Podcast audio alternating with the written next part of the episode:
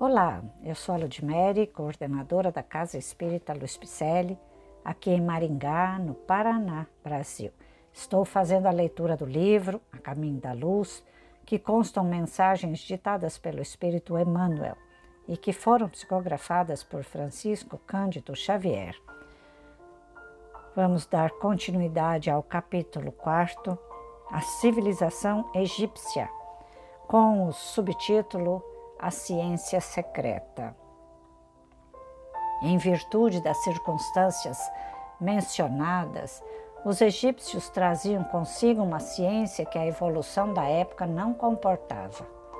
Aqueles grandes mestres da antiguidade foram então compelidos a recolher o acervo de suas tradições e de suas lembranças no ambiente reservado dos templos, mediante os mais terríveis compromissos dos iniciados nos seus mistérios. Os conhecimentos profundos ficaram circunscritos ao círculo dos mais graduados sacerdotes da época observando-se o máximo cuidado no problema da iniciação. A própria Grécia, que aí buscou a alma de suas concepções cheias de poesia, de beleza, através da iniciativa dos seus filhos mais eminentes, no passado longínquo não recebeu toda a verdade das ciências misteriosas. Tanto é assim que as iniciações do, no Egito se revestiam de experiências terríveis para o candidato à ciência da vida e da morte. Fatos esses que, entre os gregos, eram motivo de festas inesquecíveis.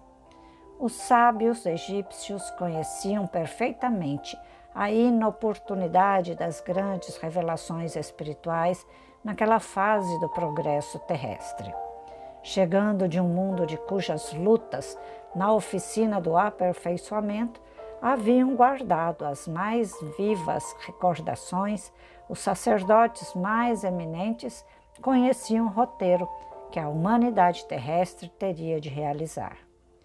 Aí residem os mistérios iniciáticos e a essencial importância que lhes era atribuída no ambiente dos sábios daquele tempo.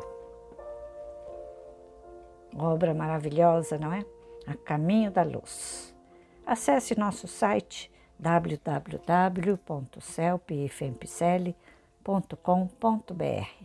Lá você vai nos encontrar para juntos aprendermos com essas leituras do bem, leituras de amor, para que entendamos o que realmente estamos fazendo aqui neste planeta. Receba o meu abraço carinhoso e muita paz.